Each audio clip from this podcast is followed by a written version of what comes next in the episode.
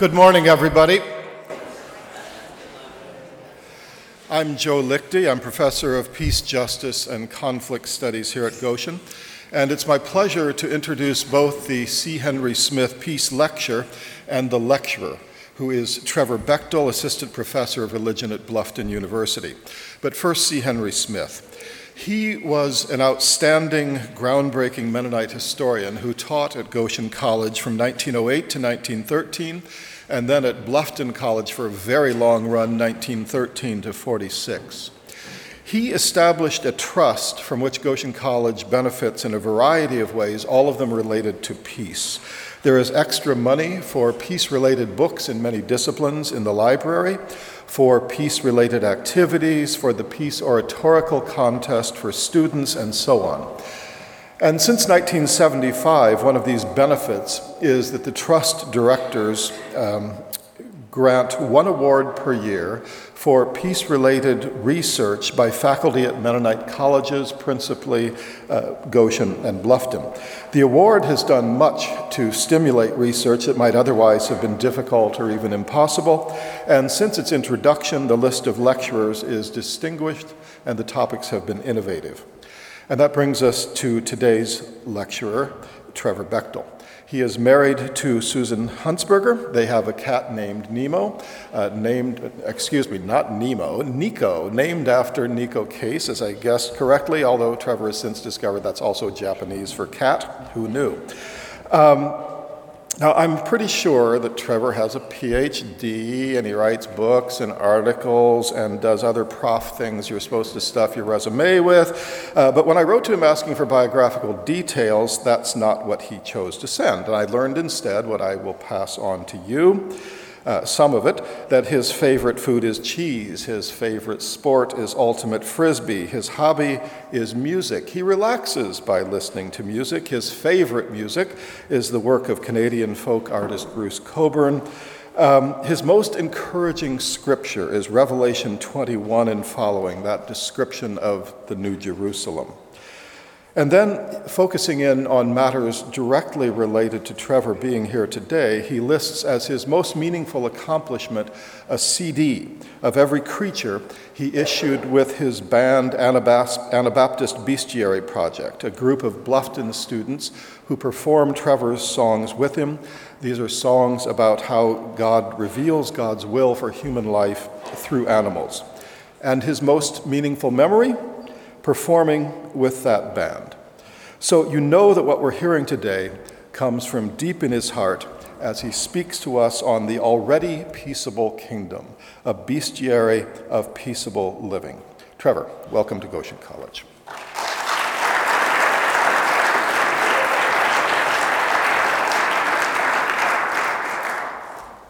Good morning. It's, it's really good to be with you here um, today. Um, it's really good to be in Goshen. Uh, my father went to college here. Um, my wife grew up in this town and went to college here. Most of my, my memories of Goshen are, are then one step removed, um, but there are nonetheless a lot of fond memories.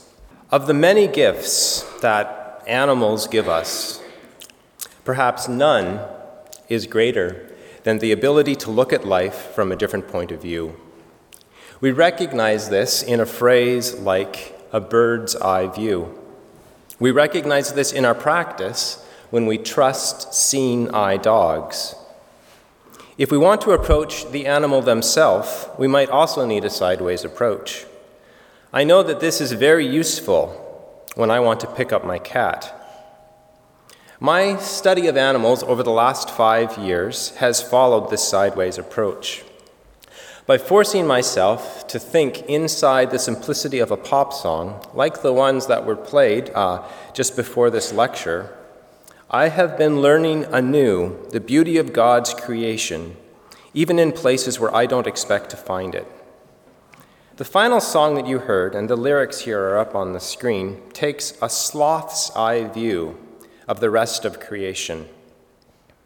And a lecture on peaceable living in creation has no better place in which to begin than with the sloth, probably the most peaceable of all of God's creatures.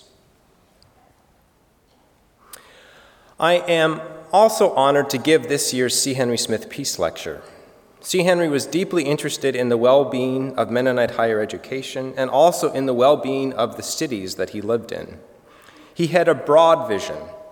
It might not be exactly the sideways vision that I'm proposing to you now, but I hope that my vision at least fits into his. This sideways glance has many benefits in terms of shifting our vision, but the reorientation required to see this way can cause some stumbling. I might end up stepping on some toes. I hope that you can be agile listeners, getting out of the way when necessary, letting me know uh, when you did or couldn't um, in an opportunity to interact with me later today. To be clear, my only presumed expertise t- um, today is as a narrative theologian of human-animal interaction. So to intensify our sideways focus, I'd like to play a clip from Oscar host extraordinaire, Ellen.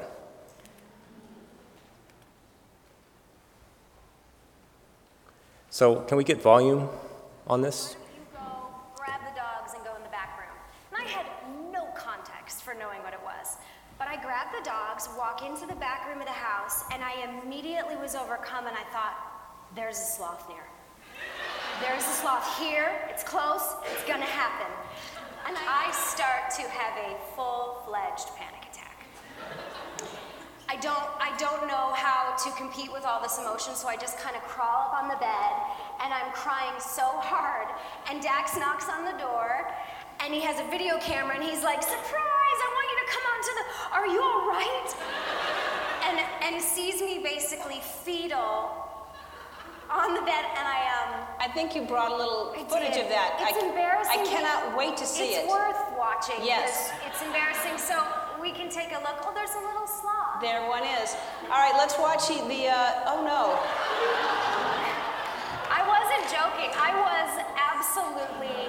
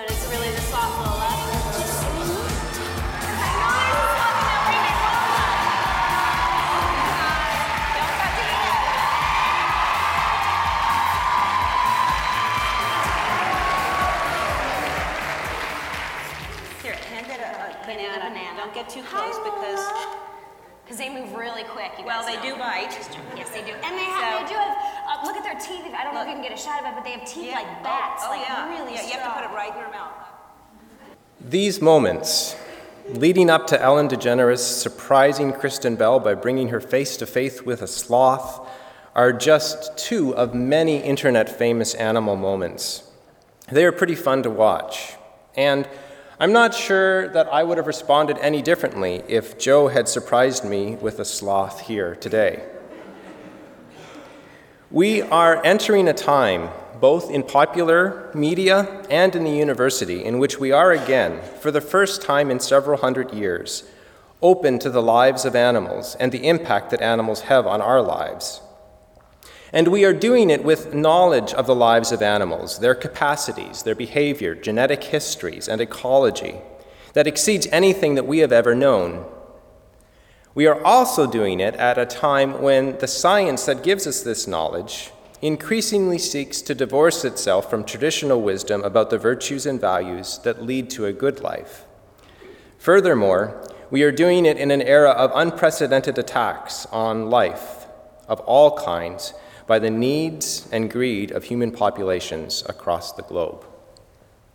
This presentation is going to look at a variety of these relationships, at points paying very close attention to highly particular stories, like the time Kristen Bell met a sloth on Ellen, and at other point, points thinking in categories that are much more broad, like predation or domestication. My thesis is that our Mennonite ideas of peace and theories of pacifism generally would benefit from a similar attention. That understanding peaceableness in the animal kingdom is a process of seeing peaceable living wherever it surfaces across these stories. So my approach is sideways, but it's also synoptic, collecting stories that see together God's peaceful witness in nature. To see synoptically involves a kind of resistance. It's a sight that sees through dualisms and sees beyond popular distinctions. We begin with the story of the sloth. A world unto themselves, sloths approach the ordinary tasks of life in unique ways. They live the vast majority of their lives in trees, and they move very slowly, so slowly that moss and insects grow in the sloth's coat. Their extreme slowness, natural camouflage, and arboreal home provide an interesting response to predation. They are difficult enough to see that they can almost totally avoid predation. Their only predators are harpy eagles who might spot them through the canopy, especially if the sloth decides to do some sunbathing, and jaguars, who need to find them on the ground.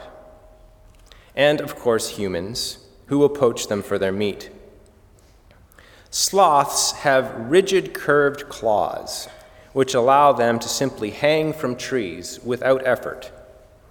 These claws are so effective that sloths may cling from the trees even after death, sometimes frustrating the efforts of poachers. These same claws make travel on the ground very difficult, and any time a sloth ventures to the ground, it's very vulnerable to attack. However, given that these same claws are not a hindrance in water, sloths are surprisingly good swimmers. There are two families of sloths currently living in the world.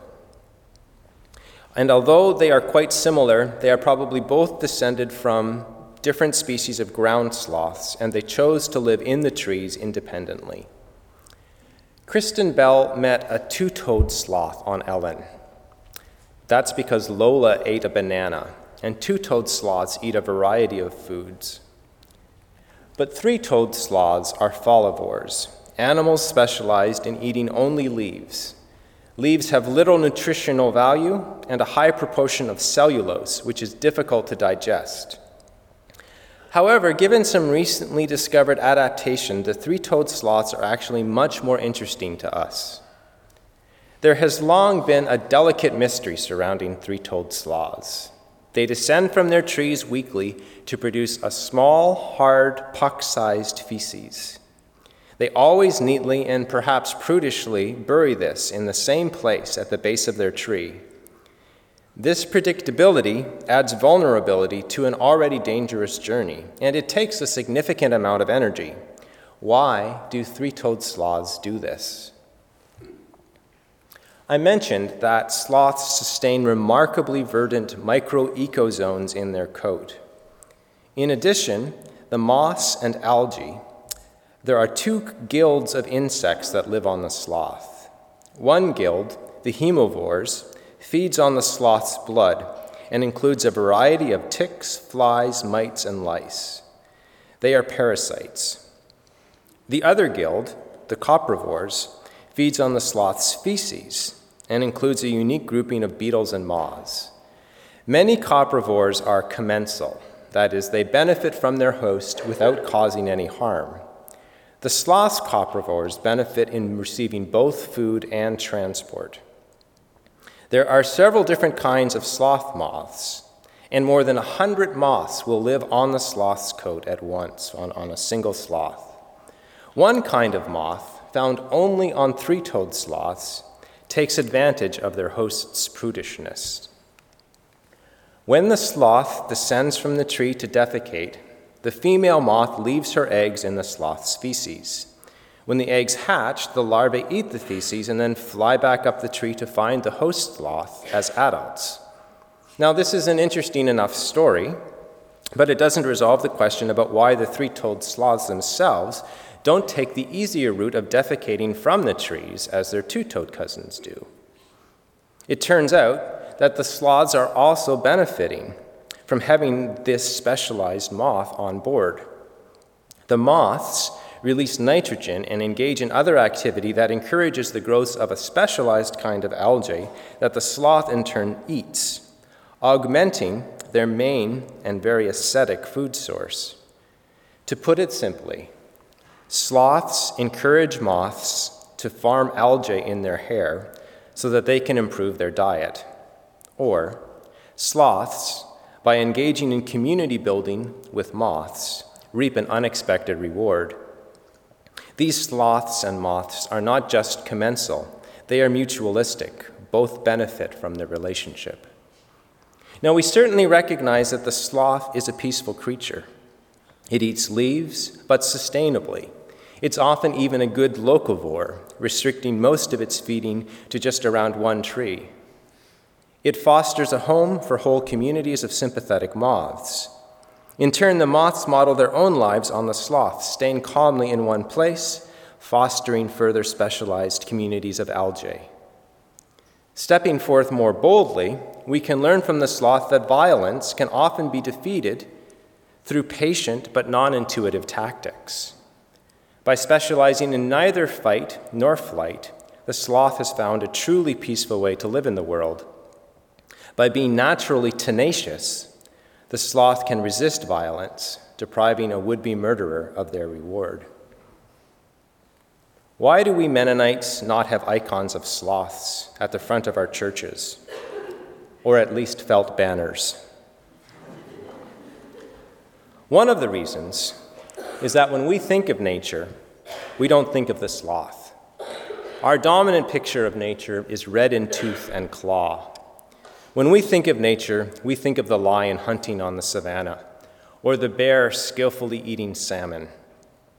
Evolution, the science of nature, has typically been first about competition and the survival of the fittest, and not the calm cooperation epitomized by the sloth. This brings us to the first distinction that animals show us how to see beyond. Nature is not inherently violent. As pacifists, we are committed both to a future and to a reality that is marked by the inbreaking of the reign of God. We emphasize stories of peace, of the overcoming of violence, and of restoration and justice against stories of war, conflict, and exploitation. We choose our stories. We do this because we believe that reality is not inherently violent. We do not believe in a violent God, but peace theology sometimes has attributed a kind of naturalness to violence that, I would argue, is not inherent in the natural world. We have sometimes done this to oppose Jesus' message of peace to the violent world that crucified him. Jesus moved beyond violence, but not beyond nature. Jesus rejected violence as a natural person. He also rejected violence as a supernatural or divine person, but his divinity did not overwhelm his naturalness in allowing him to reject violence. We emphasize Jesus' story partly because it is a story of peace. Peace and salvation fit together in our telling of Jesus' story. Our commitment to understanding ecologies means that we have been more nervous to emphasize stories of peace with animals. But these stories are some of the most beautiful ones. This brings us up This is Aichin the snake. He wasn't eating well. He was typically fed dead mice, and his keeper wondered if some live food would help. The keeper got a hamster, named him Gohan, Japanese for meal, and put him in Aichin's enclosure. Instead of eating Gohan, the two became friends. Gohan will climb into Aichin's coals, and Aichin seems to enjoy the company. In a small rural village in India, people were surprised one night to observe a leopard come next to a cow and nestle into her. The cow licked the leopard. The two settled in together. It's happened for a week. Um, this polar bear visited this sled dog every night for a week. I encourage you to look at the book Unlikely Friendships, or its sequel, the more optimistically entitled Unlikely Loves, to read more of these stories. When we are willing to tell these stories as stories of peace, there is more that we can notice about the sloth. The relationship between the sloth and the moths is more peaceful than the relationship between the sloth and the ticks. It is more peaceful, it is, it, it is more peaceful relationship, and it deserves to become a model story of peaceful living. While the relationship between the ticks and the sloth, a relationship which depletes the sloth of energy and causes pain, does not. Contemporary evolutionary biology also emphasizes the comparative advantages that working together grants organisms. In nature, it is not only the fittest creatures that survive, but also the ones who can live peaceably together. So what do we do with the story of the tick if we do not emphasize it? It is not a peaceful story. It is a story of parasitism. Parasitism is the ugly cousin of predation. And you'll want to trust me that parasitism is ugly. You don't want to make me tell you where the ticks live. But predation and parasitism are mechanisms by which evolutionary processes happen. They are also natural. Nature is not inherently violent, but it is violent. So if I want to continue to tell you stories about peaceable living in nature, which I do, then I need to respond to natural violence. And I will get to this. However, before I can do this, I need to notice another distinction that arises when we bring animal predation and human violence alongside each other, the scepter of anthropomorphism. It's going to be a bit of a distraction, but it will also be fun. Anthropomorphism happens when we attribute so-called human qualities to non-humans. Calling a dog loyal would be a good example.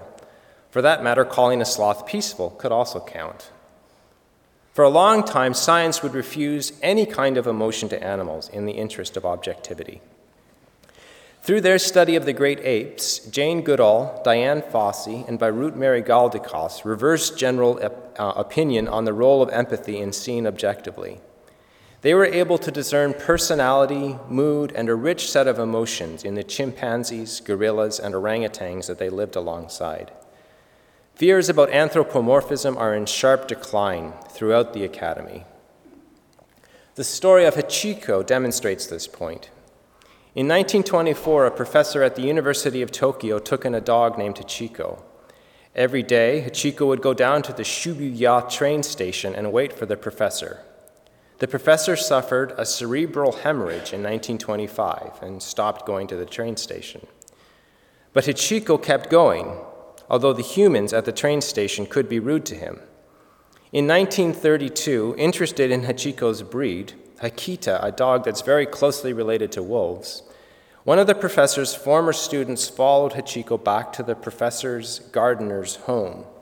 The gardener explained the story of Hachiko to the student, who eventually wrote a story and published it in a Tokyo newspaper. Hachiko became famous in Japan for his loyalty. He died in nineteen thirty-five. He was stuffed and put into the National Science Museum in Japan. A statue was erected. Hachiko became the exemplar of loyalty in Japan. Children and others were encouraged to follow his example. I went to the Mosaic Cultures exhibition in Montreal last summer. Hachiko was the Japanese entry. There are stories of human loyalty which may meet Hachiko's example, but none exceed it. The professor and Hachiko connected for a little bit longer than a year before the professor died. But then Hachiko remained loyal for seven years before even receiving any acclaim. Hachiko is one of the most important persons that you can talk about when you talk about loyalty. He's obviously very famous. Oh, that was supposed to be, yeah, there, all right. I suspect that, this, that the statue of the professor at Tokyo University is there, not because of his own initiatives, but because of his connection to Hachiko. The professor was not stuffed and put into a museum. And next to his grave is another memorial to Hachiko. Loyalty is not even first a human quality, let alone something we should be worried about attributing wrongly.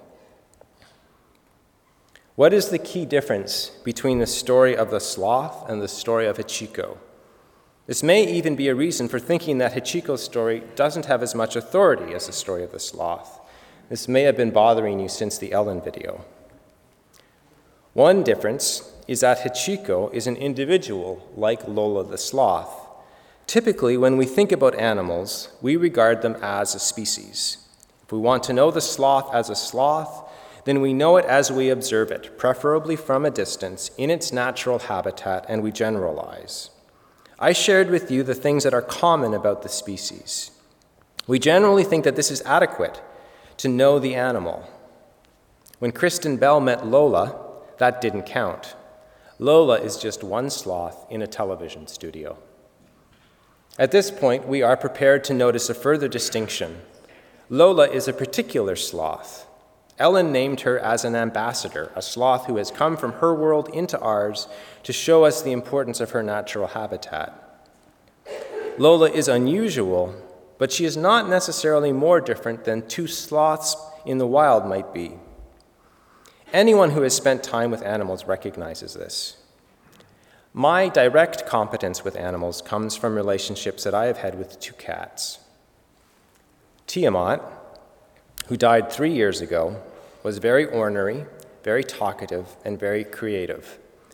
She seemed to have developed a rich language of instruction, which I regularly failed to understand.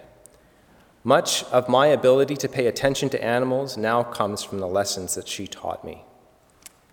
Nico, the cat that I live with now, is very loving, quite skittish, and very fond of music. At night, my wife often sings an old gospel song, and Nico comes running, eager to listen and insistent on being pet. I know that when you have met one cat, you have met exactly that, one cat. It can be useful to, to recognize the things that animals have in common, that cats have in common, but until we remember that each animal is unique, we're not able to understand them or their stories. Another difference is that Hachiko and Lola the sloth are, in different ways, domesticated animals. It has been popular not to pay attention to domesticated animals when thinking about nature because they are seen instead as an artifact of human culture. Their lives are seen as too shaped by their human owners. The dog was the first animal to be domesticated, and this occurred at least fourteen thousand years ago, based on fossil evidence. It's probably the case that dogs have had as much impact on human societies as humans have had on dogs. We are by far the most social primate. Much of our society is very canine in its shape. Humans are interested in being in groups. We share food and parental care broadly, being interested not just in our offspring, but in the welfare of the group. We are interested in the structure of the group, interested in welcoming strangers and casting out misbehaving kin. We work well as a team, being able to focus our attention on each other as individuals and cooperate in ways that brings out the best in each. In each of these characteristics, we are very much like wolves, but very much unlike most apes, who are typically selfish and individualistic. According to Schleit and Schalter, it's possible to re-envision the history of both human and canine evolution, bringing them into much more close relationship. As humans separated from apes around six million years ago, and came into open spaces of the forest, they eventually practiced pastoralism, following large herds of reindeer. Another apex predator was already doing this, the wolf, and the humans may have adopted the wolf's practice of pastoralism. One theory holds that dogs separated from wolves as part of this process as late as one hundred thirty-five thousand years ago. Domestication is perhaps only after the fact about the human control of animal life. It is also possibly just as natural as our species. There is more to notice here, though. The meeting of wolf and human was based on sociality, on cooperation, and on teamwork. The work of living together for human and dog is now often entirely wrapped up in mutual admiration. In a different context, it would be nice for me to stop lecturing right now and solicit you all for dog stories. It would not interrupt the flow of my argument, and that's not just because I've been all over the place. Dogs and humans live well together, and not just dogs, but also cats and sheep and goats and cows and horses. Humans introduced squirrels into cities so that young boys could learn the value and compassion of kindness in the public sphere, just as domestic pets, pets did in the home. Squirrels are not exactly domesticated, but they are not exactly wild either. The longer we look at domestication, the more we realize that it is not a stable category. See what I did there? Shrek the sheep is a good example of this. Before acquiring his name, Shrek was part of a flock of sheep in Otago region on the south- southeastern edge of New Zealand's southern island. He gained international fame in two thousand four after avoiding being caught and shorn for six years. He found ways, probably hiding in caves, to avoid muster, that time when highly trained sheepdogs move sheep from pastures into pens to be shorn or receive medical attention. Shrek was shorn, and his fleece contained enough wool to make suits for twenty men. It weighed twenty-seven kilograms, fully six times as much as an ordinary merino fleece. Shrek was able to survive partly because there are no real predators for a sheep who gets loose in New Zealand. The only indigenous mammal is a small bat. In fact, this seems more or less to have been the strategy when sheep were brought to New Zealand. They were entirely free range, and the farmers went to the sheep. While sheep farming is now much more organized, there are still a number of feral flocks in New Zealand. And as researchers learn more about them, they are realizing that they might hold opportunities for medical research, given their unique genes. If domestication is not a stable category, we see in the story of Shrek um, that even, even the... Well, yeah, I'm just going to skip that. The basic categories that we live, that we use for um, domestic animals are domestic, stray, and feral. In some senses, Shrek has been all three of these, having lived in captivity, escaped it, and then thrived in the wild. But because of his genetic distance from wild sheep and the fact that no sheep are indigenous to New Zealand, he will never be called wild. Sometimes we talk about a domestic species going feral, and once the animals have gone feral, redomestication is impossible. Domestic cats are a really good example of this. When humans reintroduce a species into an area that was once, um, that it was once in natively, but it became extinct in, as they've done successfully with sea eagles and beavers in the United Kingdom, they are usually thought of as simply wild, even though they may have been extinct for hundreds of years. These projects are called rewilding. So the idea of what nature and natural space is has really significant impacts on our language and practice around these projects. And they become flashpoints in scientific and public debates. While I was in New Zealand, I learned of a group of people that wanted to exterminate all of the cats that had gotten loose in New Zealand because they hurt the birds. There, this is the Cats To Go website. And they're opposed by an equally vocal group that want to allow the cats to stay, who even think that the cats are working animals and know how to distinguish between birds and um, other unuseful animals. Cats To Stay website. An even stronger example of this comes from this interaction between the polar and the bear and the dog that I showed you earlier. What do you think of these pictures? Are they cute, peaceful, vicious, natural? When these images were first taken, humans hated them. They were sure that the interaction immediately preceded the bear viciously killing and eating the poor dog, who was chained up like bait. A bear is a bear, after all. And a chained dog, while not without options self-defense-wise, is not a heavy favorite going in.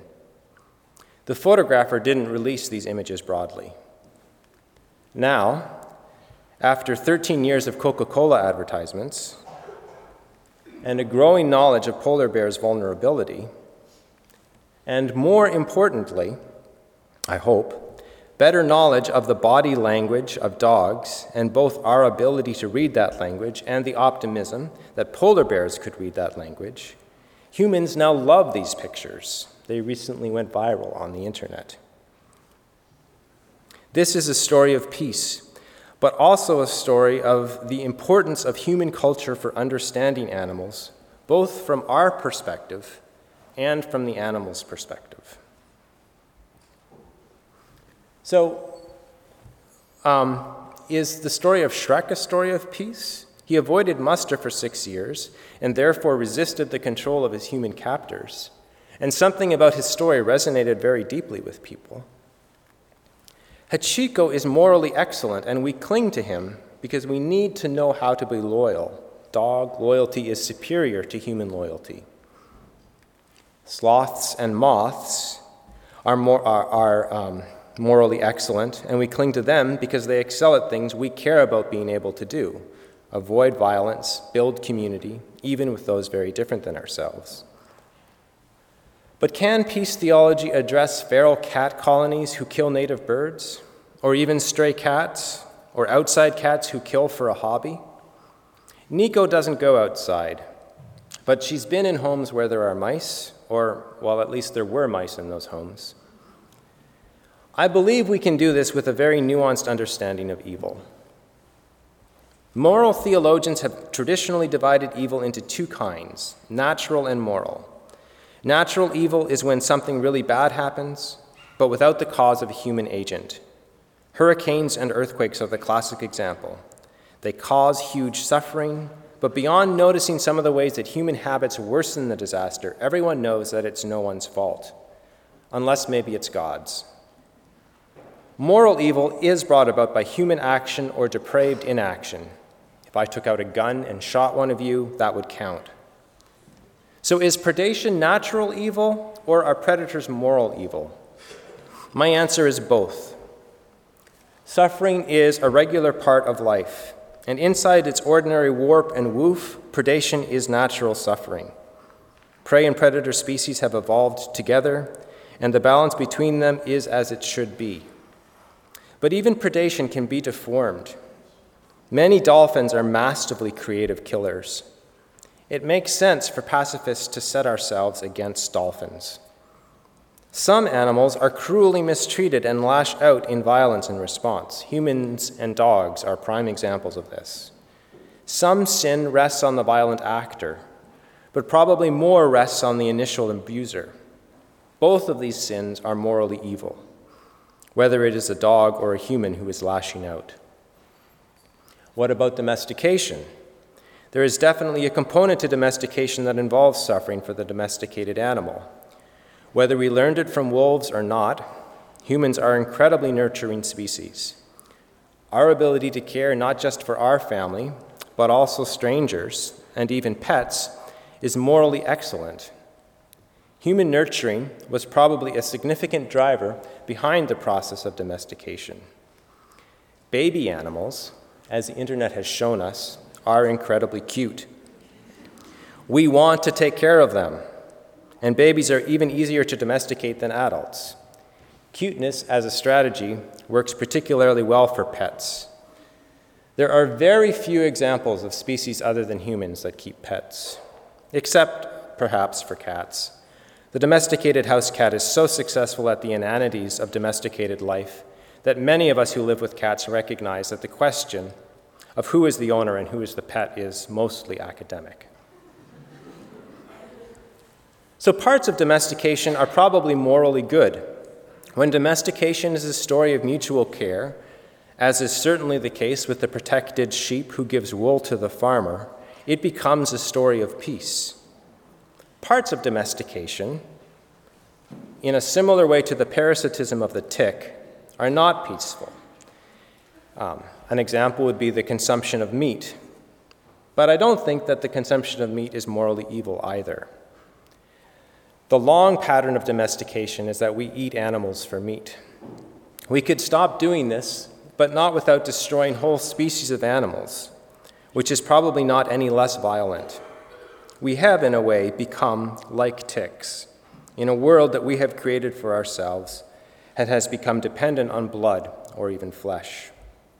But that doesn't mean that we cannot find stories of peaceable living among animals and look again to the day when the wolf will lie down with the lamb and the human will again learn from them. So, I've told you stories of domestication, predation, stories about dogs and cats and sloths. I've looked for a way to find the good in these stories. And I hope that you've been able to think of these stories as stories of peace. I haven't told you how to behave, so if I can have a few more minutes to conclude. Yeah? Awesome. I'll do that. These aren't exactly a, buzz, a BuzzFeed top ten list, um, but I do have more pictures. So, you should um, eat meat. Many domestic species, and more importantly, many individual animals only live because we consume them as meat. The lives of sheep and humans have been bound together in this way for thousands of years. It's a remarkable, successful evolutionary strategy. I'm not saying that vegetarianism is bad. I'm not saying that eating meat is bad either. But to do this, you need to support humane farming. For meat eating to remain natural suffering, it needs to be humane. The animals need to be able to live happy lives in environments that provide them with the resources to be the kinds of creatures God intended them to be. A challenging question, especially if you are a New Zealand sheep rancher, is whether or not this includes the opportunity to hide from muster. Most importantly, we need to return to our practices of humane slaughtering, or to be honest in our language, the murdering of our meat. Following from that, never eat factory-farmed meat. Industrial farming is probably the single most evil practice in the history of the world. Genocide in human context is widely recognized as a deep evil. Factory farming is a similar, maybe even a worse kind of evil. In a factory farm, we breed animals, we force them to live short, crippled lives indoors, often without an adequate or without any space to move, and then kill them so cruelly that the humans who do the killing suffer marked mental anguish. And then we do it all over again on a cycle of endless repeat. It is worse than the worst dystopian science fiction, and all of it happens behind closed doors, away from the public. Laws before the U S Congress now will make it an act of terrorism to breach the defenses of a factory farm. Relative value is often a red herring in ethics, even from the herring's perspective. No amount of diminution of a battery hen's value relative to the hu- to rel- no amount of diminution of a battery hen's value relative to human life will create a utilitarian calculus that makes factory farming okay. Finally, um, don't hunt. Sorry, finally, own a pet. The best way to practice the sideways vision um, that the life of an animal offers is to live with one, to notice its way of being in the world, even from the vantage point of your house. Thank you for your patience.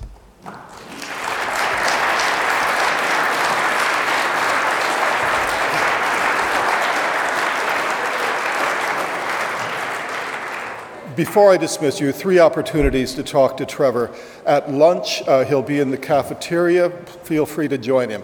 Anybody, students, members of the public, he will be in WISE three oh eight working this afternoon. He would love to be interrupted by you to talk with you, let's say one to four thirty or so.